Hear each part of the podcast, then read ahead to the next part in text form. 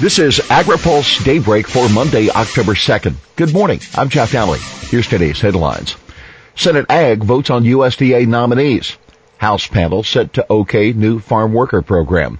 FDA delaying nutrition labeling changes. Stephen Censky nominated to be the next deputy secretary at USDA and Ted McKinney, who's been chosen to be the first ever undersecretary of agriculture for trade and foreign agriculture affairs expected to take a major step towards confirmation today. The Senate Agriculture Committee announced late Friday that it will hold a vote today at 5:45 p.m. on the nomination of Censky, who is the CEO of the American Soybean Association, and McKinney, Indiana's state agriculture director. Censky and McKinney, who breezed through their nomination hearing last month and garnered bipartisan support, expected to be approved by the panel and move to the final stage of full Senate confirmation. Michigan Senator and ranking Democrat on the Agriculture Committee, Debbie Stabenow, offered praise for both of the nominees during the September hearing. Mr. Censky and Mr. McKinney, both of you have had distinguished careers in agriculture, she said. It's clear that you share a deep-rooted commitment to our farmers and those who call rural America home. USDA Secretary Sonny Perdue has even more help on the way. Senate Agriculture Committee will convene on Thursday to hold a hearing on the nominations of Iowa Agriculture Secretary Bill Northey and Nebraska Director of Agriculture Greg Ibach for other key positions at USDA. Northey is nominated to be the Undersecretary for Farm Production and Conservation. Ibach is nominated to be the USDA's next Undersecretary for Marketing and Regulatory Programs. House panel set to OK new farm worker program. House Judiciary Chairman Bob Goodlatte is releasing legislation today to replace the H-2A farm worker visa program. The new H-2C program has lower wage requirements than the H-2A and includes provisions intended to help farms retain workers who are now in the country illegally.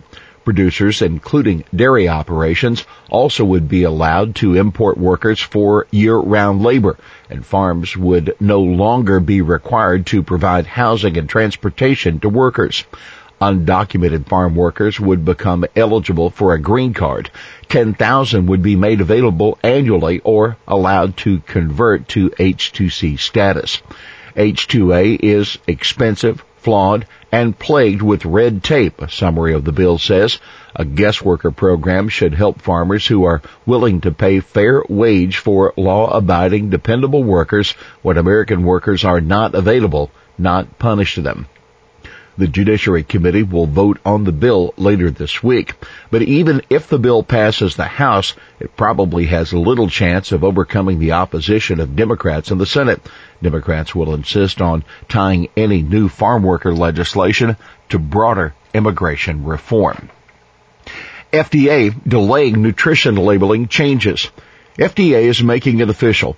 The agency is formally proposing to give food companies more time to carry out changes on nutrition labels.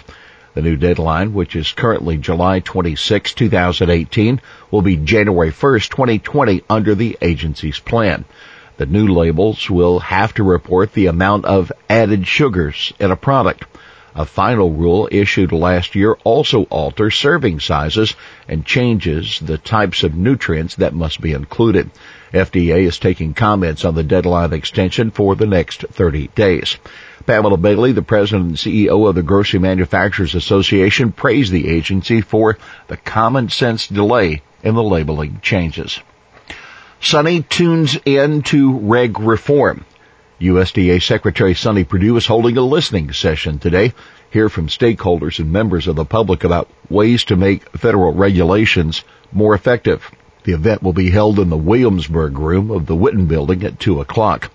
This event will be held in conjunction with similar events held at all other agencies to showcase the administration's strategy for regulatory reform and significantly increase the pace of reform across the federal government. That according to the USDA. Zinke vows to cut red tape on energy sector. Interior Secretary Ryan Zinke blasted the Obama administration for making it too difficult to conduct energy exploration and development, pledging to make the U.S. energy dominant in what was billed as his first major policy address. At a speech at the Heritage Foundation on Friday, Zinke touted an all of the above energy strategy that includes not just oil, gas, and coal, but also hydropower, solar, and wind. He said that the Trump administration, quote, has offered more on oil and gas leases in the first six months of 2017 than the previous administration did in all of 2016. Zinke said that in 2008 the U.S. took in $18 billion in revenue from offshore oil and gas leasing. Last year the figure was 2.6 billion. That $15 billion difference, he said, could be used to address the maintenance and repair backlog in the national park system estimated at $11.5 billion. Zinke promised to streamline regulations and ensure agencies work together as they enforce different laws and said he was committed to better cooperation and partnership with industry to expand responsible development while holding our industry partners absolutely accountable to strict safety and environmental standards. iPig 1.0, the latest in hog technology that could be coming to a farm near you. Hey, don't crush your baby. That's essentially the message sent to a sow through a new device invented by undergraduate students at the University of Iowa. The students, looking for a way to prevent the all too common occurrence of piglets being accidentally crushed by their mamas, came up with the SmartGuard system that measures the squeals of piglets.